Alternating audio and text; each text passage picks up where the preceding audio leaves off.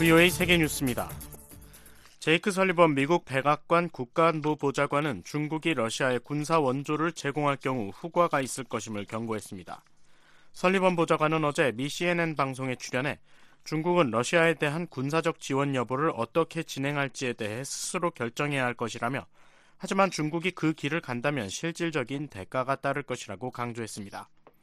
설리번 보좌관은 미 ABC 방송과의 인터뷰에서는 중국이 대러 군사 원조 제공에 진전을 보이지 않았지만 해당 선택지를 제거한 것도 아니라고 밝혔습니다. 그러면서 중국 관리들은 중국 측에 해당 대가가 무엇일지에 대해 사적으로 견, 경고했다고 말했습니다. 이런 가운데 윌리엄 번스 미국 중앙정보국 국장은 이날 미 CBS 방송과의 인터뷰에서 중국 지도부가 살상용 장비 제공을 고려하고 있다고 확신한다면서 다만 최종 결정은 아직 내려지지 않았고 실제 살상용 장비가 선적된 증거를 보지 못했다고 말했습니다. 마이클 맥카울 미국 하원 외교위원장도 이날 미 ABC 방송에 출연해 그들이 100대의 드론을 러시아로 보내는 것을 고려하고 있다는 보도에 대한 정보를 갖고 있다고 밝혔습니다.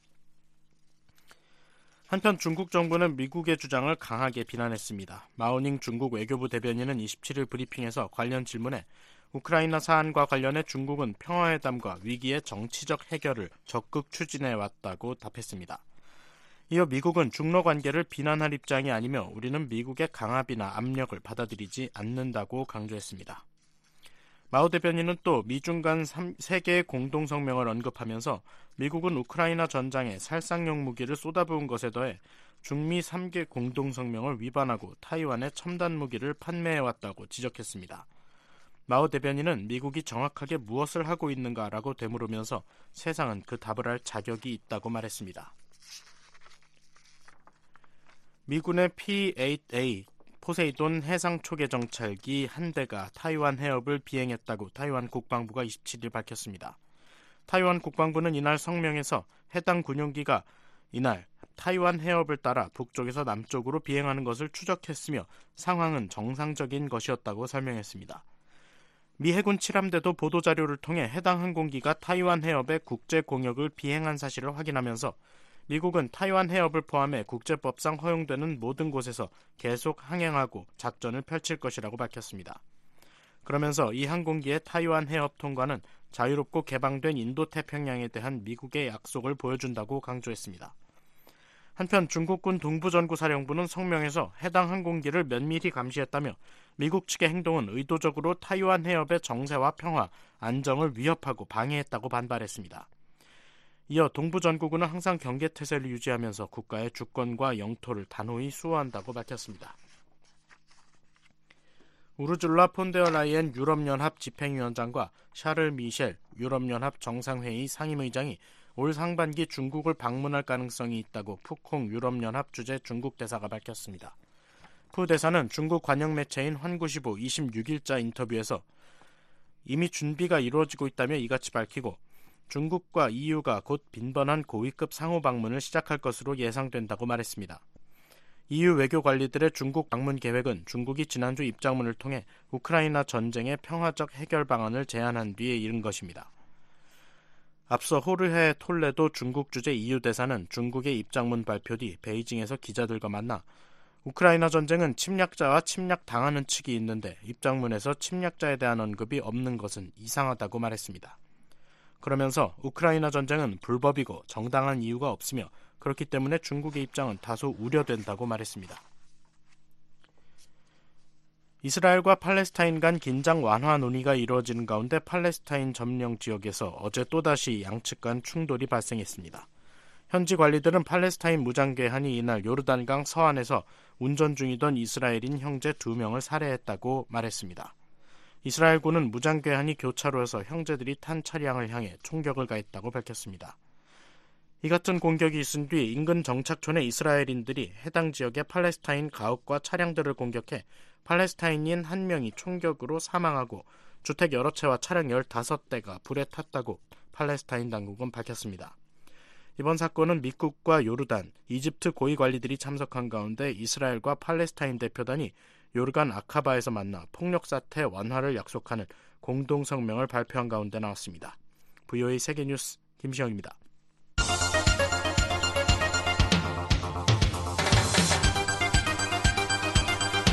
VOA News Today.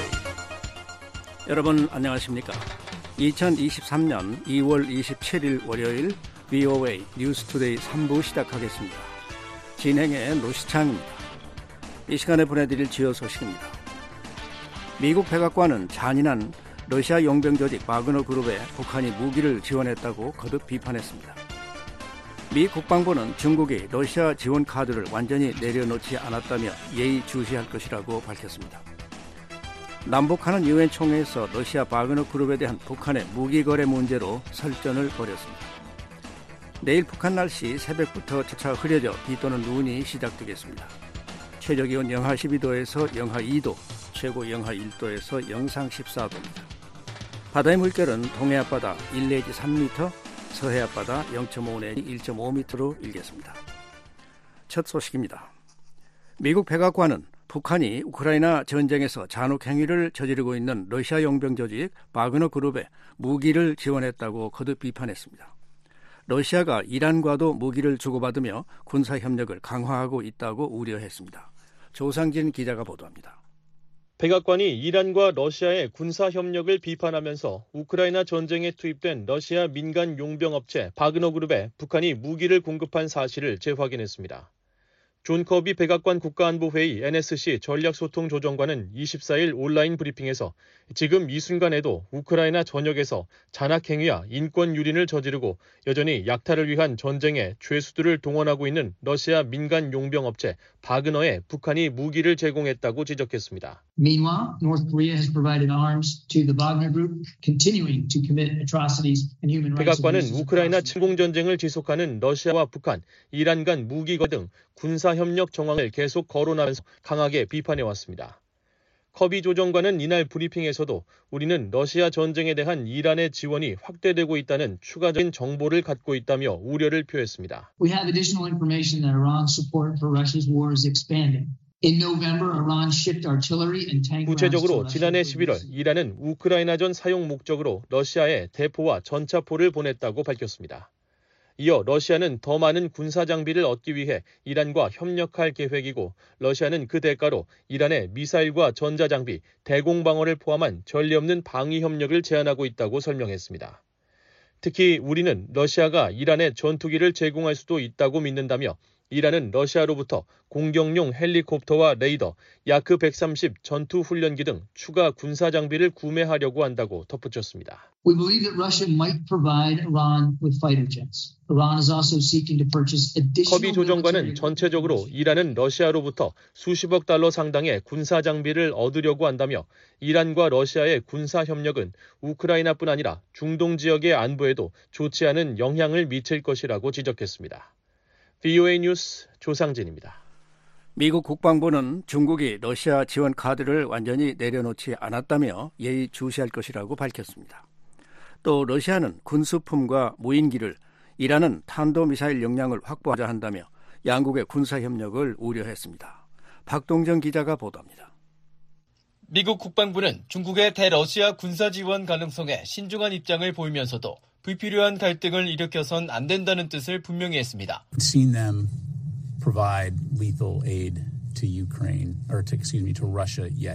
패트릭 라이더 국방부 대변인은 24일 정례 브리핑에서 중국이 러시아에 무기와 탄약 등 군사 지원을 검토하고 있다는 언론 보도와 관련해 우리는 그들이 러시아에 치명적인 원조를 제공하는 것을 아직 보지 못했다면서도 그러나 우리는 또한 그들이 테이블에서 그것을 치우지 않았다는 것을 알고 있다고 말했습니다. 이어 로이드 오스틴 국방장관과 토니 블링컨 국무장관 등이 러시아에 대한 치명적 지원이 초래할 영향에 대해 중국에 경고하는 것을 들었을 것이라며 이는 불필요하게 확대되는 갈등과 우크라이나 국민들의 고통을 포함하는 것이라고 지적했습니다.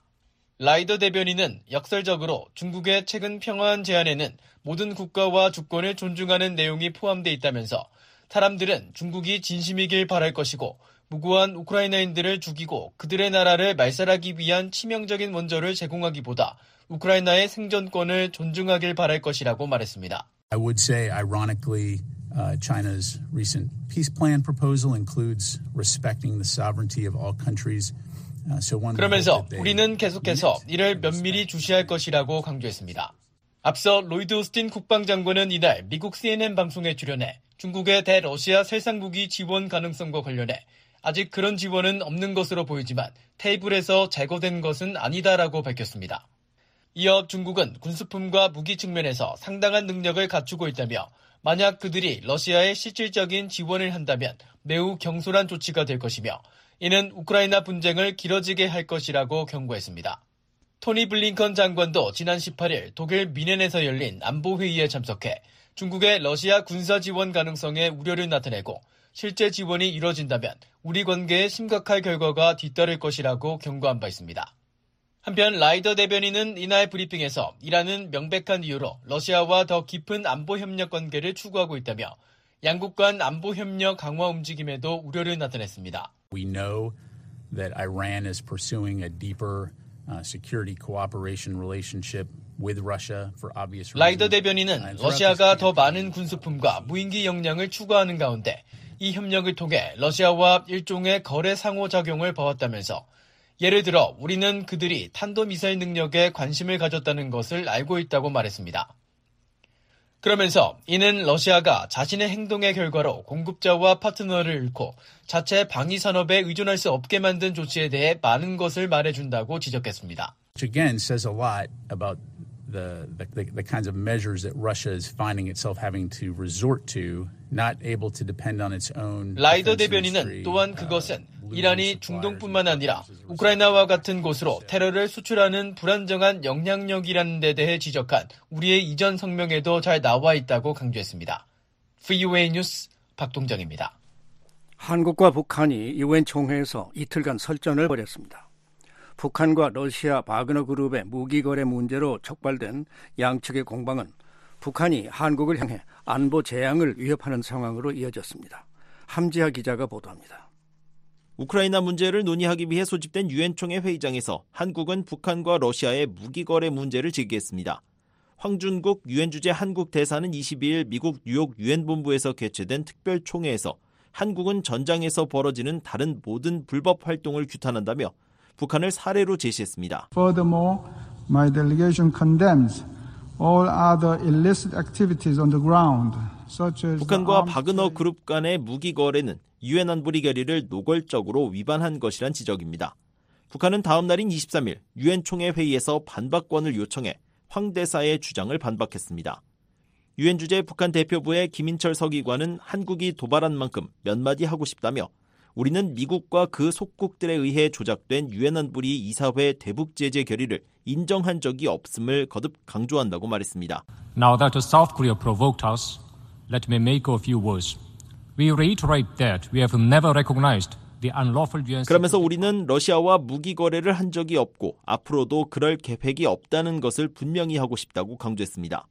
이어 존재하지도 않는 것을 날조해 북한의 이미지를 실추시키려는 의도가 있는 만큼 한국의 무모한 발언은 용납할 수 없다고 덧붙였습니다. 김 서기관은 우크라이나에 대한 한국의 탄약 지원 가능성을 언급하며 가장 용감한 러시아 국민들은 외부의 군사적 지원 없이도 국가 안보와 영토를 방어할 의지와 역량을 가지고 있다고 주장했습니다. 이 같은 김 서기관의 발언에 한국도 반박권을 사용해 대응했습니다. 유엔 주재 한국 대표부의 김동준 참사관은 이날 유엔 총회 회의장에 각국 대표단이 모인 이유를 열거하며 북한의 국제법 준수를 촉구했습니다. It is about our desire for international peace and stability.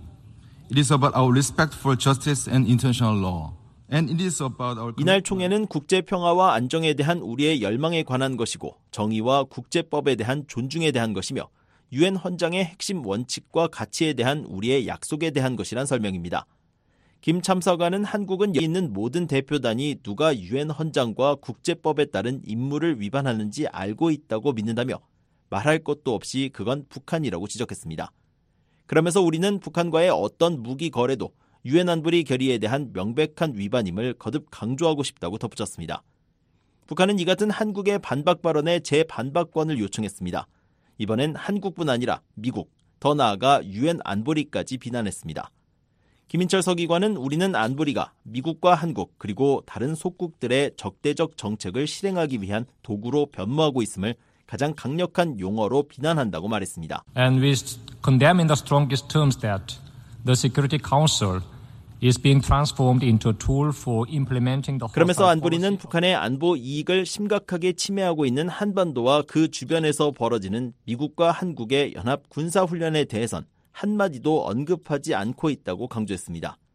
김석기관은 북한에 대한 적대적 정책을 강경하게 추진하면서 근거 없는 비난을 계속할 경우 한국이 더 큰 안보 재앙에 직면할 수밖에 없음을 심각하게 경고한다고 밝혔습니다. 뷰이 뉴스 함지합니다. 미 국무부가 한국 내 동결 자금을 돌려달라는 이란의 요구를 일축했습니다. 국무부는 이란 핵개발 문제가 먼저 해결돼야 한다며 제재를 유지하고 있는 한국 정부에 감사의 뜻을 밝혔습니다. 백성원 기자가 보도합니다. 미국 국무부는 이란이 최근 한국 내 동결 자금 문제 해결을 재차 요구한 데 대해 한국의 대이란 제재 동참을 높이 평가하면서 이란이 핵 개발을 포기하지 않는 한 제재 해제는 없다는 입장을 분명히 했습니다. 국무부 대변인실 관계자는 25일 BOA에 우리는 대이란 제재 체제를 유지해 준 것에 감사하기 위해 전 세계 파트너들과 정기적으로 관여한다고 밝혔습니다. 그러면서 이란이 미국과 우리의 동맹 파트너 그리고 더 광범위한 지역에 핵 프로그램으로 제기하는 도전을 해결하지 않는 한 제재는 계속 시행될 것이라고 확인했습니다. 이 같은 논평은 이란 정부가 최근 아랍에미리트에 적은 이란이라는 윤석열 한국 대통령의 발언을 문제 삼으면서 한국에 동결돼 있는 이란 자금을 돌려달라고 거듭 요구한 데 대한 미국 정부의 입장을 설명하면서 나왔습니다. 앞서 나세르 카나니 이란 외무부 대변인은 20일 윤석열 대통령의 해당 발언과 관련해 불행하게도 한국 정부의 어떠한 보상 조치도 이뤄지지 않았다고 주장하면서 한국 이란 간 외교 갈등 요소로 남아있는 동결 자금 문제를 다시 꺼냈습니다.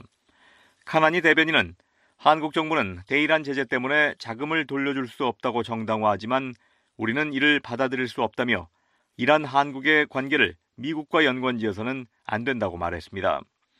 하지만 국무부는 이란 금융자산에 대한 요구가 이란의 정당한 권리이고 미국의 대이란 제재와 관계가 없다는 이란 측 주장을 일축하며 한국 정부의 동결 조치가 정당한 대이란 제재 준수 차원임을 분명히 한 것입니다. 한국 외교부 당국자는 지난 9일 윤 대통령의 발언에 대해 납득을 못했다고 이란이 계속해서 주장한 것 관련해 이란 측의 발언 취지를 이미 분명히 설명했다고 밝힌 바 있습니다. 지난 2018년 미국의 대이란 경제제재 복원 이후 한국 내에는 이란 자금 약 70억 달러가 묶여 있습니다. VOA 뉴스 백성원입니다. 국제 자금 세탁 방지 기구가 북한을 여전히 고위험국으로 본다는 평가를 유지했습니다. 돈 세탁과 테러 자금 부문에서 대처해야 할 나라라며 북한을 12년째 고위험국으로 지정했습니다. 함지하 기자가 보도합니다. 국제자금 세탁방지기구는 22일부터 24일까지 열린 총회 결과 발표문을 통해 북한과 이란을 돈 세탁과 테러 자금 방지 노력과 관련한 위험 등급에서 최고 수준인 대응 조치를 요하는 고위험 국가를 유지한다고 밝혔습니다. 이 기구는 신종 코로나 바이러스 사태를 고려해 2020년 2월 해당 국가 목록에 있는 나라들에 대한 검토를 일시 중지했다면서 북한 등에 대한 이번 등급 부여가 당시 결정에 따른 것이라고 명시했습니다. 그러면서 이날 발표가 이란과 북한의 돈 세탁과 테러 자금 방지 체제의 최신 상황을 반드시 반영하는 건 아니지만 대응 조치를 요하는 고위험 국가 조치는 여전히 유효하다고 말했습니다. 국제자금 세탁 방지 기구는 지난 2011년 주의 조치국이던 북한을 고위험 국가로 상향 조정한 뒤 12년째 이를 유지하고 있습니다. 이 기구는 2020년 2월 발표한 성명에서 북한이 자금 세탁과 테러 자금 조달 방지와 관련된 심각한 결함을 해소하지 못한 데 대해 여전히 우려하고 있다며 북한의 즉각적이고 의미 있는 방식으로 이 결함들을 해소할 것을 촉구한다고 강조했습니다. 또 대량 살상 무기 확산과 자금 조달과 관련한 북한의 불법 활동으로 인한 위협에 대해 심각히 우려하고 있다고 밝혔습니다. 아울러 회원국과 관련 기구들에는 금융기관들이 대북 거래에 특별한 관심을 기울이도록 주의를 당부할 것을 권고하며 특히 각 회원국들이 유엔 안보리 결의에 따른 특정 금융 제재를 적용할 것을 촉구했습니다. 국제자금 세탁방지기구는 경제협력개발기구 OECD 산하기구로 자금 세탁 방지와 테러 WMD 확산 자금 조달 척결을 목표로 창설됐습니다. VOA 뉴스 함지하입니다. 북한이 대륙간 탄도 미사일과 방사포를 잇따라 발사한 가운데 미국 정찰기가 한반도 상공에서 연이어 포착됐습니다. 탄도미사일 감시와 추적에 특화된 미 공군 정찰기도 주일 미군 기지에 배치됐습니다. 박동정 기자가 보도합니다. 미 공군의 리벳 조인트 정찰기가 한반도 시각 24일 한국 상공에 포착됐습니다. 군용기 위치 정보를 추적하는 오셔너 등 트위터 계정 등에 따르면 이 정찰기는 이날 서울 상공을 비행했습니다. 북한의 핵미사일 등의 동향을 감시하는 리벳 조인트는 수백 킬로미터 밖에 떨어진 전자정보와 통신 방지를 수집하고 발신지를 추적할 수 있는 정찰기입니다. 앞서 북한이 대륙간 탄도미사일 화성 15형을 발사하기 하루 전인 17일에도 한반도 상공에서 비행하는 모습이 포착됐습니다. 군용기 위치 정보를 추적하는 트위터 계정 자이스에 따르면 주한미군 정찰기 가드레일도 22일 서울 상공에서 경기도 동서 방향으로 선에 비행하는 모습이 포착됐으며 크레이지 호크도 인천에서 경기도 상공을 비행하는 모습을 노출했습니다. 또한 한국공군의 피스아이 공중조기 경보통제기도 이날 충청도에서 충청북도 상공을 날아가는 모습이 포착됐습니다. 이런 가운데 탄도미사일 감지와 추적에 특화된 미 공군 정찰기 코브라볼도 최근 일본에 배치됐습니다. 오셔너는 23일 트위터를 통해 코브라볼 정찰기가 일본의 가데나 미 공군 기지에 도착했다고 전했습니다. 미 공군 소속의 코브라볼은 전 세계에 단 세대만 있는 특수 정찰기입니다. 코브라볼은 특히 최첨단 전자광학 장비를 활용해 중장거리 탄도미사일 발사 징후와 궤적을 추적할 수 있는 것으로 알려졌습니다. VOA 뉴스 박동정입니다. 북한의 무력 도발은 다소 느슨했던 미한일 공조를 조이고 일본의 북한 타격 역량만 고도화한다고 워싱턴의 한반도 전문가들이 지적했습니다. 미국은 한일과의 동맹 강화를 넘어 양국의 군사력을 대폭 강화하는 중이며 이런 역량은 핵 우산을 포함한 미국의 확장 억제력과 결합해 북한 정권의 존망을 좌우하게 될 것이라는 설명입니다. 특히 확장 억제 제공에 대한 의구심을 해소하기 위해 핵 전력을 공동 기획하고 전술 핵 재배치를 대비한 기반 시설을 한국에 구축할 수도 있다고 제안했습니다. 전문가들은 선을 넘는 북한의 도발이 무엇보다 일본의 군사 전략을 완전히 바꾸어 놓고 있다며 일본이 앞으로 전혀 다른 길을 갈 것이라는 현실을 북한 지도부가 심각하게 받아들여야 할 것이라고 경고했습니다.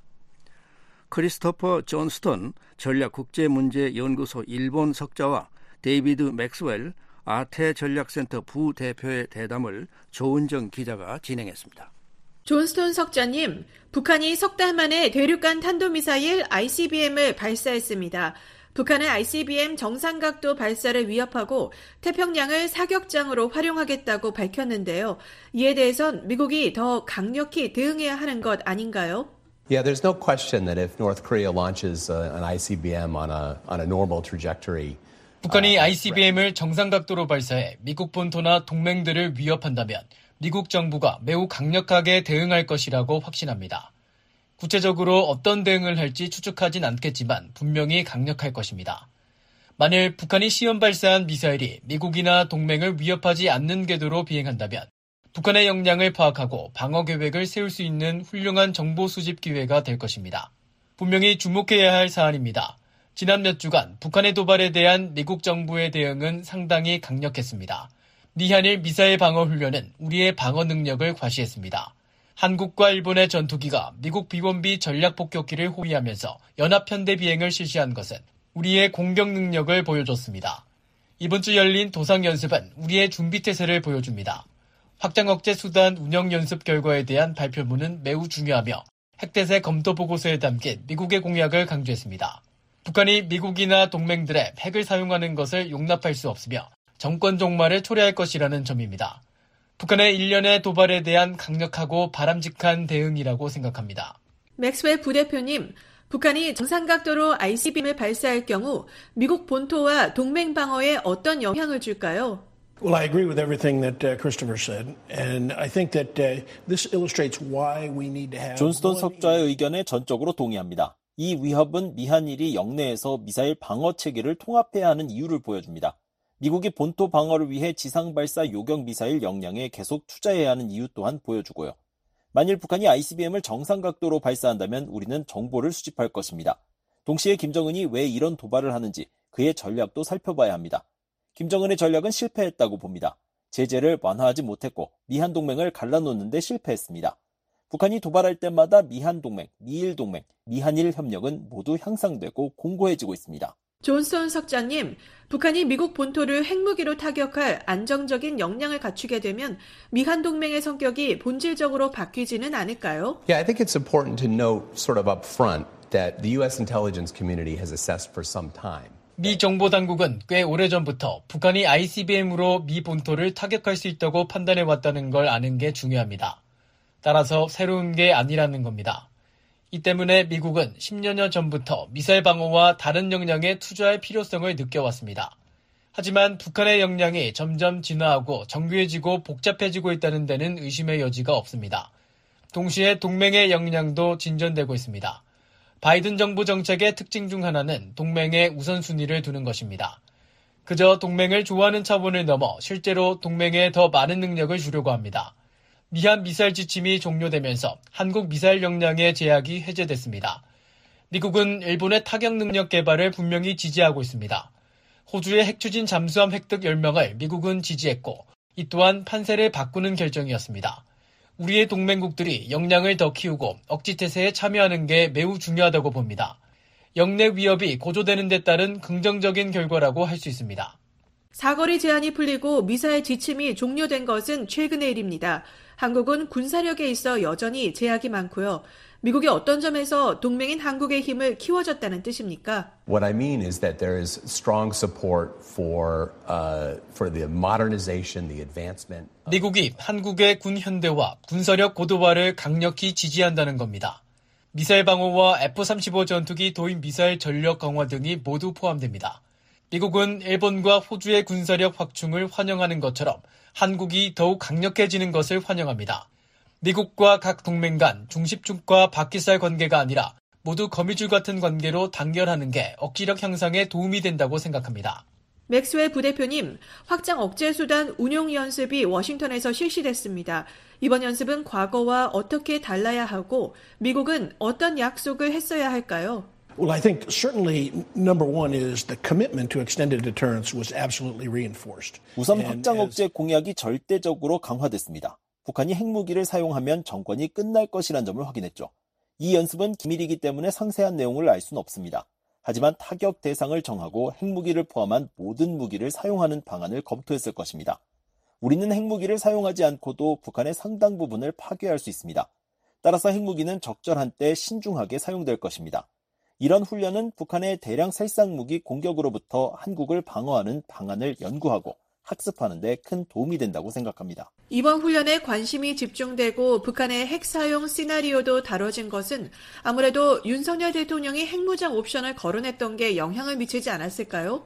또 한국의 핵무장 여론이 높아진 것도 이유가 아닐까요? I think all these factors, uh, um, you know, impact on that, and I think you know the the U.S. is being 그 questioned. 모든 요소가 영향을 줬다고 봅니다. 미국의 공약에 대한 의문도 제기되고 있고요. 한국과 관련 없는 다른 나라들에서 일어난 사건들로 인해 미국의 공약에 의구심이 생겼습니다. 저는 그게 오해라고 생각합니다. 한국에 대한 미국의 확장 억제 공약은 절대적이고 김정은도 이 사실을 알아야 합니다. 이런 연습은 일반적으로 보안을 유지한 채 비공개로 실시됩니다. 하지만 북한의 위협이 고조되고 한국에선 잠재적 핵무기 획득에 대한 논의가 진행되는 상황에서 미한 양국 군의 광범위한 작업을 대중에 인식시키는 것이 정말 중요하다고 생각합니다. 그리고 한국의 핵무장 논의는 정말 긍정적 신호라고 봅니다. 한국이 핵무기를 필요로 하거나 확보해야 한다고 생각하진 않지만요. 강력한 자국 방위 의지를 표출하는 것이고 미국은 이를 환영합니다. 이런 훈련은 양국의 한국 방어 의지를 강화하는 데 큰 도움이 된다고 생각합니다. 존스톤 석좌님, 하지만 우리는 항상 최악의 상황을 가정해야 하는데요. 북한이 초대형 방사포에 핵무기나 생화학 무기를 탑재해 한국의 공군 기지에 발사하면 연합군의 작전에 큰 타격을 주지 않겠습니까? No question that this is a, a real threat, a new one, uh, and that Kim Jong Un is seeking to develop. 이것이 새롭고 실질적인 위협이라는데 의심의 여지가 없습니다. 김정은은 전술핵부터 다탄두 ICBM까지 다양한 핵능력 개발에 나섰습니다. 위협이 진화했다는 것을 인식해야 합니다. 미국 정부가 매우 강력한 약속을 했음을 다시 강조하겠습니다. 북한이 심지어 전술핵만 사용해도 미국이 나서서 정권을 끝낼 겁니다. 북한이 생화학 무기를 포함한 다른 대량 살상 무기를 사용해도 미국은 아마 똑같은 대응을 할 겁니다. 이것이 억지력이 중요한 지점입니다. 미한, 미한일 간 틈을 벌리는 것도 북한의 전략입니다. 따라서 미한일 3자 관계를 계속 공고히 다지는 게 중요합니다. 다행히 이 부분에서 진전이 있습니다. 존스톤 석좌님, 북한은 지난 며칠 동안 ICBM뿐 아니라 단거리 탄도미사일들도 발사했습니다.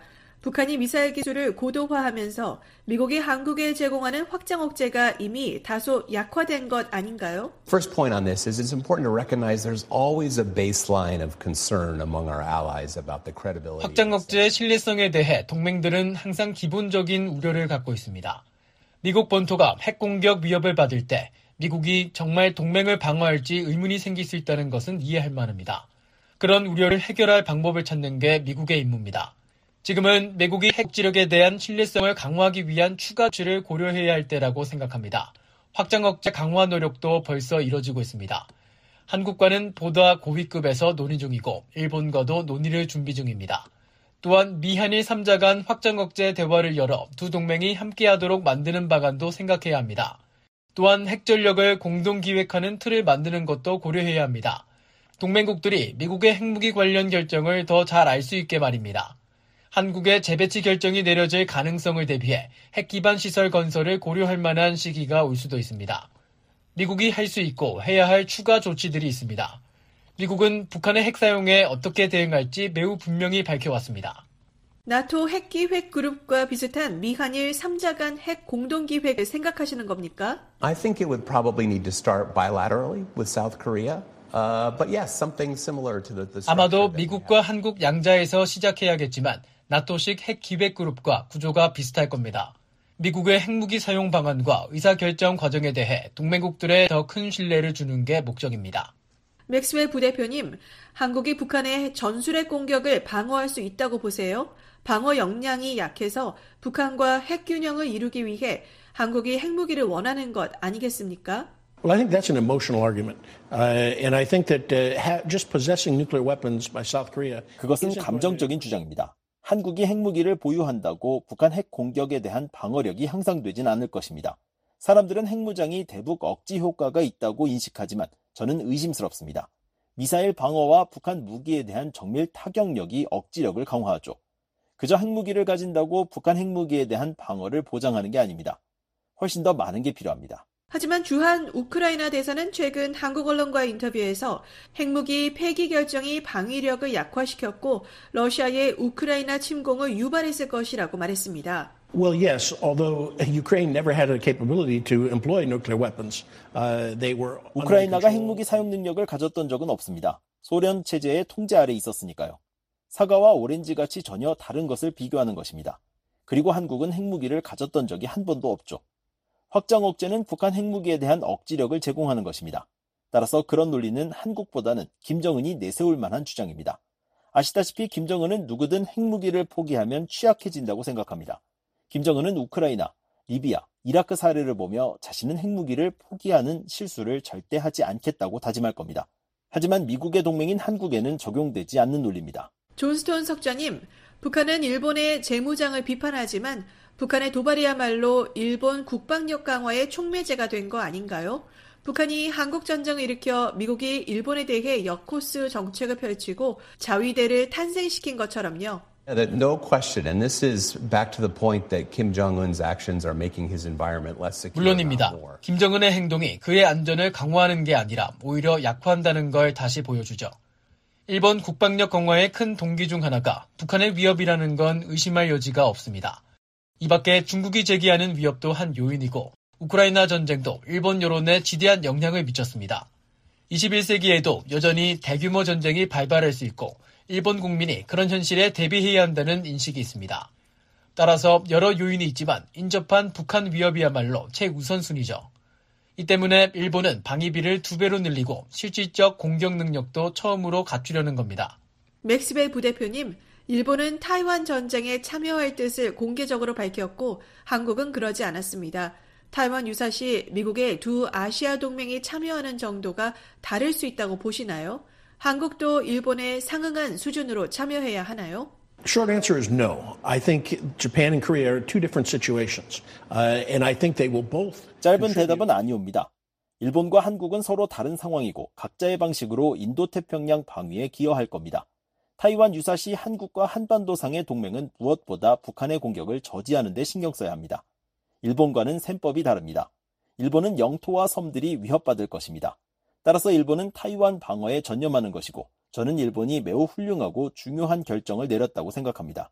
하지만 한국은 다른 문제에 직면할 것이고 한국에 있는 군대는 북한의 모든 공격을 맞는데 초점을 맞춰야 할 것입니다. 우리는 비상사태가 두 곳에서 동시에 발생하는 것을 원치 않습니다. 따라서 억지력이 중요한데 한국군은 확실히 지상에서 억지력을 유지하는 데 핵심적인 역할을 합니다.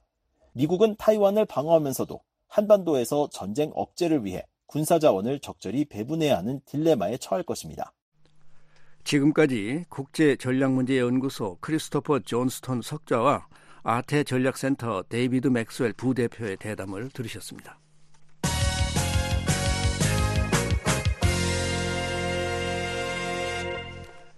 미국의 동맹국에 대한 중국의 경제적 강압에 대응하기 위한 조치를 담은 법안이 미국 상원과 하원에서 발의됐습니다. 한국도 중국의 경제적 보복으로 큰 피해를 본 적이 있어 주목됩니다. 이재훈 기자가 보도합니다. 민주당의 그레고리 믹스 하원 의원과 아미 베라 하원 의원이 23일 발의한 적국의 경제적 강압 대응 법안은 미 동맹국에 대한 중국의 경제적 보복에 대응하는 조치들을 담고 있습니다. 앞서 지난 7일 상원에서도 민주당의 크리스 쿤스 의원과 토드 영 의원이 같은 내용의 법안을 발의한 바 있습니다. 미의회에서 제3국에 대한 중국의 경제적 보복에 직접 관여하기 위한 법안이 추진되는 건 이번이 처음입니다. 하원 외교위 민주당 중진인 믹스 의원과 베라 의원은 이날 공동성명을 통해 중국은 자신들이 좋아하지 않는 주권적 결정에 대응해 미국의 동맹국가 파트너들에 대한 경제적 강압을 반복적으로 사용해 자신들의 정책을 정하거나 응징해왔다고 지적했습니다. 이어 이런 관행은 주권을 훼손하고 우리 동맹국과 우방국의 경제를 손상할 뿐 아니라 전 세계 미국의 이익도 직접적으로 해쳤다며 중국의 행동은 세계대전 이후 경제 번역의 초석인 규칙에 기반을 둔 시스템과 배치되는 것으로 반드시 바로잡아야 한다고 강조했습니다. 법안에는 적국들의 경제적 강압을 받는 외국 파트너와의 무역을 촉진하기 위해 수출 허가 결정 등을 신속하게 하는 한편 미국의 수출 손실을 메우기 위해 해당 외국 파트너들부터 수입하는 일부 상품에 대한 관세를 경감할 수 있는 권한을 대통령에게 부여하는 내용이 담겼습니다. 미국의 동맹국가 파트너에게 경제적 강압을 행사하는 적국들로부터의 수입에 대한 관세 인상 권한도 대통령에게 부여하도록 했습니다. 법안은 경제적 강압은 미국과 동맹국들의 필수적인 안보를 위협할 수 있다며 무역 분쟁 해결과 국제 중재를 위한 현재의 메커니즘은 적시에 효과적으로 경제적 강압에 대응하기에 불충분하다고 지적했습니다. 그러면서 미국은 경제적 강압에 의해 영향받는 동맹국가 파트너들의 의미 있는 경제적 정치적 지원을 제공해야 한다고 강조했습니다. 법안은 경제적 강압에 영향받은 외국의 무역 파트너를 지원하는 건 미국의 기업, 투자자, 근로자들이 새로운 시장과 고객에게 닿을 기회로 이어질 수 있다는 점도 언급했습니다. 앞서 중국은 지난 2017년 한국의 사드 배치를 이유로 한국의 일부 상품 수입을 금지하는 등 한국 기업 등을 겨냥한 경제 보복 조치를 했습니다.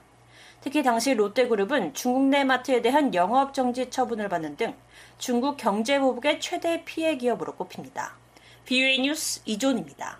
김정은 북한 국무위원장의 딸 김주애가 아버지와 함께 평양 건설 현장 행사에 참석하면서 행보를 비군사 분야로까지 넓히는 양상입니다. 권영세 한국통일부 장관은 김주애 후계자 내정설에 대해 아직은 판단하기 이르다고 말했습니다. 서울에서 김한영 기자가 보도합니다. 북한 대외관용 조선중앙통신과 노동당기관지 노동신문은 김정은 국무위원장이 딸 김주애와 함께 평양 서포지구 새거리 건설 착공식에 참석한 사실을 26일 보도했습니다.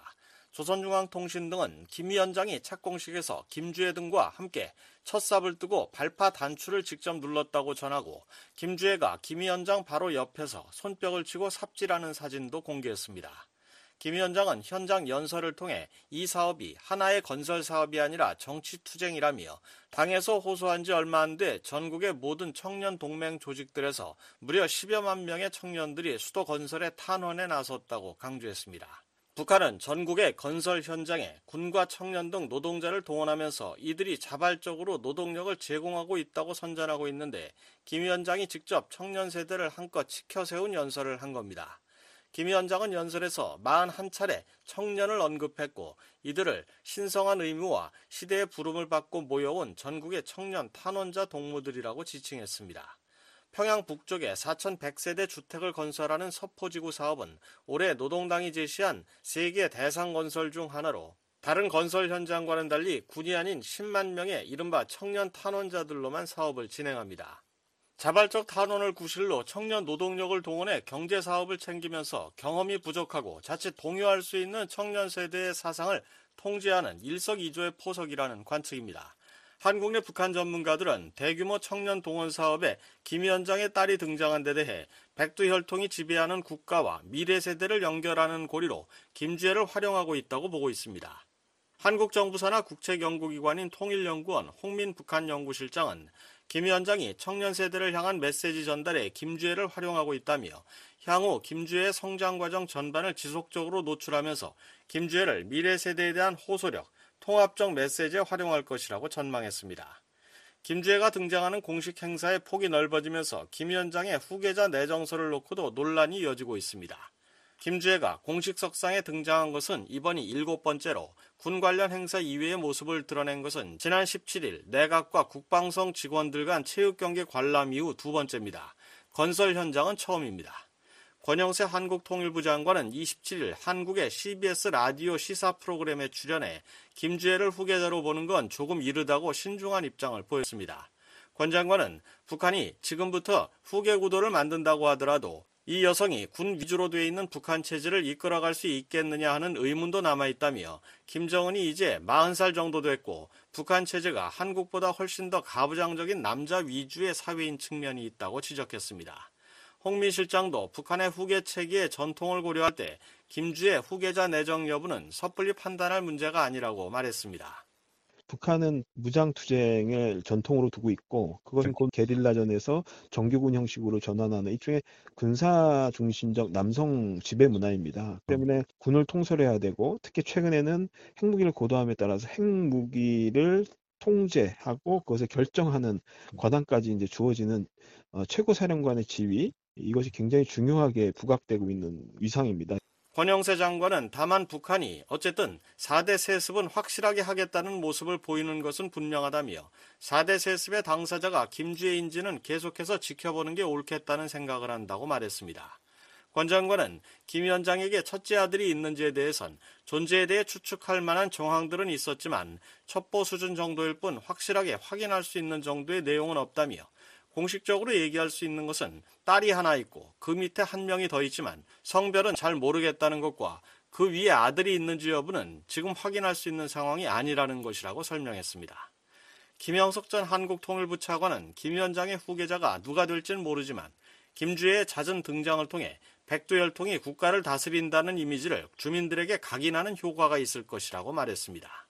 인민들하고 다른 특별한 통치 집단이다라는 그런 이미지를 김주애가 등장하면서 김주애만을 한 게 아니라 김정은의 자녀들에게 다 그런 이미지가 들어가는 거죠. 그렇게 백두혈통의 그런 특수성 이런 걸 이미지화하는 데 있어서는 도움이 되겠죠.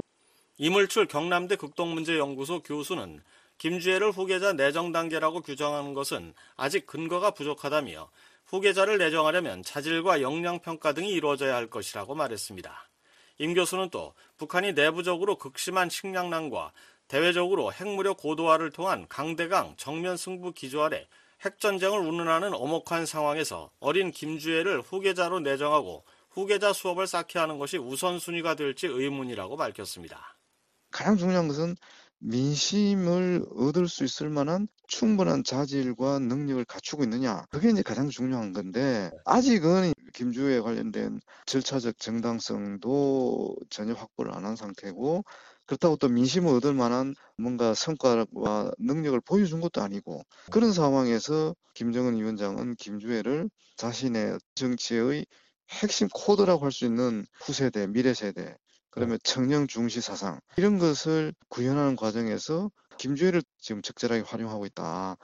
반면 민간 연구기관인 세종연구소 정성장 통일전략연구실장은 북한이 단순히 핵과 대륙간 탄도미사일 개발을 통해 미래 세대 안전을 담보한다는 것을 은유적으로 상징적으로 표현하기 위해 김주애를 활용하는 것이라면 경제 건설 현장까지 데리고 간 것을 설명하기 어렵다고 말했습니다. 정 실장은 김주애가 아직 10대이기 때문에 그를 후계자로 지명했다기보다는 후계자로 내정했다고 보는 것이 적절하다며 내정설에 힘을 실었습니다. 원래 이제 김정은 옆자리는 보통 서열 2위나 3위가 서는 그런 자리죠. 그런 자리에서 김주애가 단순히 참석한 것이 아니라 착공석에서 같이 삽을 떴다라는 것은 그의 위상이 한 단계 좀 더 높아졌다라는 그런 의미로 해석을 할 수 있을 것 같습니다. 정 실장은 북한 매체들이 아직 김 위원장의 딸 이름을 직접 거론하지 않고 있는 데 대해 향후 김주애의 실명을 공개할 것이라며 김 위원장이 시진핑 중국 국가주석과의 북중 정상회담 등을 위해 중국을 방문할 때 김주애를 데리고 갈 가능성이 있다고 내다봤습니다. 서울에서 VOA 뉴스 김환용입니다. 지난 1년간 북한 남포 유류 항구에 50척 가까운 유조선이 드나든 것으로 나타났습니다. 중국은 북한에 연료성 유리를 단 한 방울도 수출하지 않았다고 유엔에 보고했는데 북한은 백기를 통해 유리를 불법으로 확보하고 있다는 지적이 나옵니다. 함지하 기자가 보도합니다. 11일 북한 남포 유류 하역 시설에 유조선 두 척이 정박해 있습니다. 플래닐랩스의 위성 사진에 포착된 이들 유조선은 모두 95m 길이로 바다 쪽으로 길게 뻗은 하역 부두 두 개의 선체 중간 부분을 밀착한 상태입니다. 부두 반대편, 즉 육지 부분이 북한 최대 규모로 알려진 유류 탱크 밀집지대인 것으로 밀어볼 때 이들 유조선의 유류 하역 작업이 찍힌 것으로 추정됩니다. 이 지점에서 서쪽으로 700m 떨어진 곳에 있는 또 다른 유류 하역 부두에서도 유조선 두 척이 발견됐습니다. 유조선 한 척이 하역 부두의 선체 중간을 맞대고 다른 유조선이 이 선박의 반대편에 밀착해 있습니다. 하역 부두의 육지 부분에는 지난 2020년 북한이 완공한 대형 유류 탱크 3개가 자리해 이들 유조선 역시 유류를 내리고 있을 가능성이 큽니다. BOA가 플래닐랩스의 자료를 분석한 결과 지난해 3월부터 올해 2월 사이 남포 유류 하역 시설에서 비슷한 움직임을 보인 유조선은 48척으로 집계됐습니다. 일주일에 한 척꼴로 어디선가 북한으로 유류를 실어 나른 듯한 움직임을 보인 것입니다. 짙은 구름이 낀 날은 위성 관측이 어렵고 야간에 드나든 유조선 역시 포착하기 어렵기 때문에 이곳에 실제로 정박한 유조선은 훨씬 많을 것으로 추정됩니다. 남포 유류 하역 시설은 과거 유엔 안보리 대북제재위원회 전문가 패널이 북한의 불법 유류 활동 현장으로 지목한 곳입니다. 전문가 패널은 선박 간 환적 등 불법 경로를 거친 유류가 북한 선적 혹은 제3국의 유조선에 실려 이곳에 하역된다고 지적한 바 있습니다. 특히 유조선 정박 횟수를 토대로 북한에 반입된 정제유 양을 추산하기도 했는데 이를 근거로 매년 북한이 안보리가 허용한 정제유 반입량 50만 배럴을 넘기고 있다고 지적해왔습니다. 지난 1년 동안 남포에서 포착된 48척의 유조선에 같은 기준을 적용할 경우 북한은 최소 48만에서 최대 144만 배럴의 정제유를 확보했다는 계산이 가능합니다. 유엔 안보리는 지난 2017년 결의 2397호를 통해 북한의 정제유 수입 한도를 연간 50만 배럴로 제한했습니다. 문제는 북한이 이렇게 많은 양의 유류를 반입했을 가능성이 큰데도 유엔의 공식 기록은 이를 전혀 반영하지 못한다는 점입니다. 현재 북한의 유류를 수출하는 유일한 국가인 중국은 지난해 1월부터 11월까지 북한에 공급한 정제유가 10만 5,321.69배럴이라고 유엔 안보리 대북제재위원회에 보고했습니다.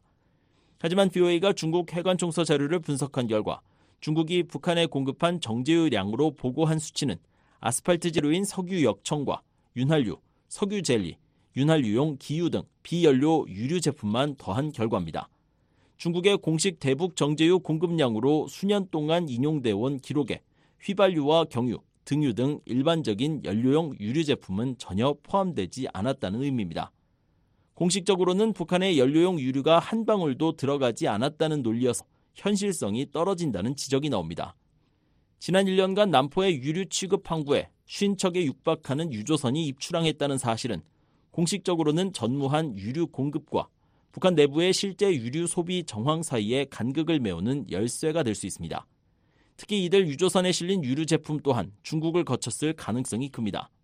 전문가 패널은 매년 발행하는 연례 보고서를 통해 북한의 유류를 건넨 주체를 중국과 홍콩 등지에 사무실을 둔 회사와 이들 소유 선박이라고 지적해왔습니다.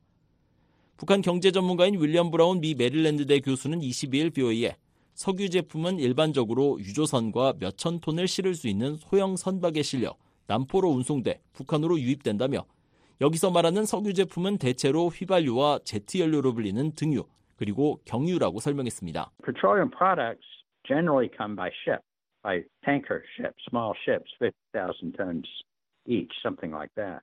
그러면서 BOE의 위성 사진 자료로 볼 때 이들 제품이 유입되는 건 분명해 보인다고 덧붙였습니다. 브라운 교수는 하지만 유조선의 수를 파악하지 않고는 얼마나 많은 석유 제품이 유입되는지는 알기 어렵다며 이는 중국이 석유 제품의 대북 수입량을 보고하지 않고 있기 때문이라고 말했습니다. BOE 뉴스 함재합니다.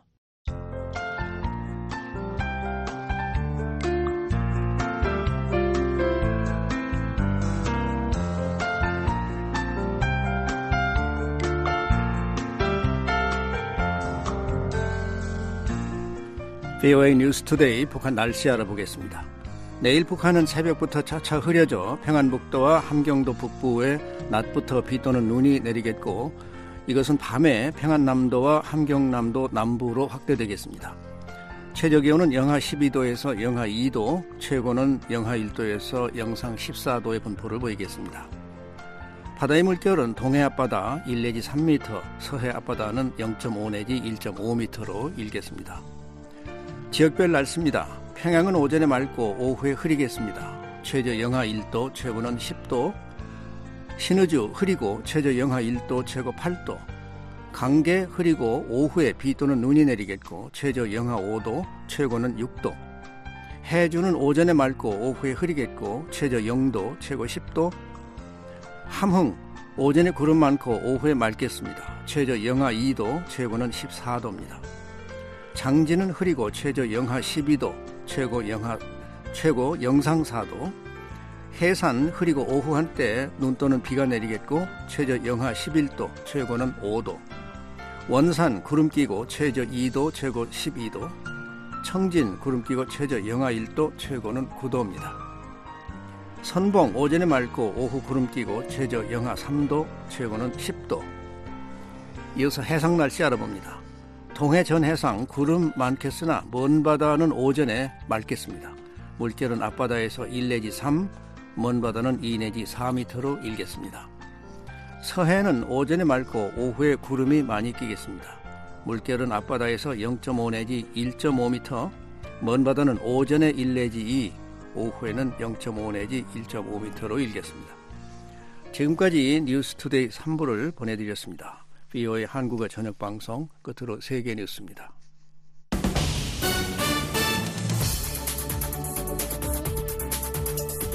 VOA 세계 뉴스입니다. 제이크 설리번 미국 백악관 국가안보보좌관은 중국이 러시아에 군사 원조를 제공할 경우 후과가 있을 것임을 경고했습니다. 설리번 보좌관은 어제 미 CNN 방송에 출연해 중국은 군사적 지원 여부를 어떻게 진행해야 할지에 대해 스스로 결정해야 할 것이라며 하지만 중국이 그 길을 간다면 실질적인 대가가 따를 것이라고 강조했습니다. 설리번 보좌관은 미 ABC 방송과의 인터뷰에서는 중국이 대러 군사 원조 제공에 진전을 보이지 않았지만 해당 선택지를 제거한 것도 아니라고 밝혔습니다. 그러면서 미국 관리들은 중국 측에 해당 대가가 무엇일지에 대해 사적으로 경고했다고 말했습니다. 이런 가운데 윌리엄 번스 미국 중앙정보국 국장은 이날 미 CBS 방송과의 인터뷰에서 중국 지도부가 살상용 장비 제공을 고려하고 있다고 확신한다면서 다만 최종 결정은 아직 내려지지 않았고 실제 살상용 장비가 선적된 증거를 보지 못했다고 말했습니다. 마이클 맥카울 미국 하원 외교위원장도 이날 미 ABC 방송에 출연해 그들이 100대의 드론을 러시아로 보내는 것을 고려하고 있다는 보도에 대한 정보를 갖고 있다고 밝혔습니다. 한편 중국 정부는 러시아의 살상용 장비 제공을 고려 중이라는 미국의 주장을 강하게 비난했습니다. 마우닝 중국 외교부 대변인은 27일 브리핑에서 관련 질문에 우크라이나 사안과 관련해 중국은 평화회담과 위기의 정치적 해결을 적극 추진해왔다며 곧 답했습니다. 이어 미국은 중러 관계를 비난할 입장이 아니며 우리는 미국의 강압이나 압력을 받아들이지 않는다고 강조했습니다. 마오 대변인은 또 미중 간 세계 공동 성명을 언급하면서 미국은 우크라이나 전장에 살상용 무기를 쏟아부은 것에 더해 중미 3개 공동 성명을 위반하고 타이완에 첨단 무기를 판매해 왔다고 지적했습니다. 미군의 P-8A 포세이돈 해상 초계 정찰기 한 대가 타이완 해협을 비행했다고 타이완 국방부가 27일 밝혔습니다. 타이완 국방부는 이날 성명에서 해당 군용기가 이날 타이완 해협을 따라 북쪽에서 남쪽으로 비행하는 것을 추적했으며 상황은 정상적인 것이었다고 설명했습니다. 미 해군 7함대도 보도자료를 통해 해당 항공기가 타이완 해협의 국제 공역을 비행한 사실을 확인하면서 미국은 타이완 해협을 포함해 국제법상 허용되는 모든 곳에서 계속 항행하고 작전을 펼칠 것이라고 밝혔습니다. 그러면서 이 항공기의 타이완 해협 통과는 자유롭고 개방된 인도 태평양에 대한 미국의 약속을 보여준다고 강조했습니다. 한편 중국군 동부전구사령부는 성명에서 해당 항공기를 면밀히 감시했다며 미국 측의 행동은 의도적으로 타이완 해협의 정세와 평화, 안정을 위협하고 방해했다고 반발했습니다. 우르줄라 폰데어 라이엔 유럽연합 집행위원장과 샤를 미셸 유럽연합 정상회의 상임의장이 올 상반기 중국을 방문할 가능성이 있다고 푸콩 유럽연합 주재 중국 대사가 밝혔습니다. 푸 대사는 중국 관영 매체인 환구시보 26일자 인터뷰에서 이미 준비가 이루어지고 있다며 이같이 밝히고 중국과 EU가 곧 빈번한 고위급 상호 방문을 시작할 것으로 예상된다고 말했습니다. EU 외교 관리들의 중국 방문 계획은 중국이 지난주 입장문을 통해 우크라이나 전쟁의 평화적 해결 방안을 제안한 데 뒤이은 것입니다. 앞서 호르헤 톨레도 중국 주재 EU 대사는 중국의 입장문 발표 뒤 베이징에서 기자들과 만나 우크라이나 전쟁은 침략자와 침략당하는 측이 있는데 침략자에 대한 언급이 없는 것은 이상하다고 말했습니다. 그러면서 우크라이나 전쟁은 불법이고 정당한 이유가 없으며 그렇기 때문에 중국의 입장이 다소 우려된다고 말했습니다. 이탈리아 남부 해안 근처에서 어제 발생한 난민선 난파 사고의 사망자 수가 61명으로 늘었습니다. 이탈리아 현지 지방정부 관리인 마누엘라 쿠라 씨는 오늘 현재 61명이 숨진 채 발견되고 80명이 구조됐다고 밝혔습니다. 쿠라 씨는 또 생존자들의 증언을 토대로 당국은 사고 선박에 180명에서 200명이 승선해 있었던 것으로 보고 있다고 말했습니다. 사고 선박은 나무로 만든 범선으로 휘르키에에서 출항한 뒤 어제 칼라브리아주 동쪽 해변 휴양지인 스테카토디 쿠드로 근처 바위에 충돌했습니다. 앞서 당국은 해당 선박에 아프가니스탄과 이란 등 여러 나라 국적자들이 타고 있었으며 희생자 가운데는 어린이 12명이 포함돼 있었다고 밝혔습니다. 튀르키예는 도로나 선박을 이용해 미입국자들을 유럽으로 입국시키기 위해 인신매매업자들이 가장 많이 이용하는 경로 가운데 하나이며 이탈리아는 해상을 통하는 이들의 주요 상륙 지점 중 하나라고 로이터 통신은 보도했습니다.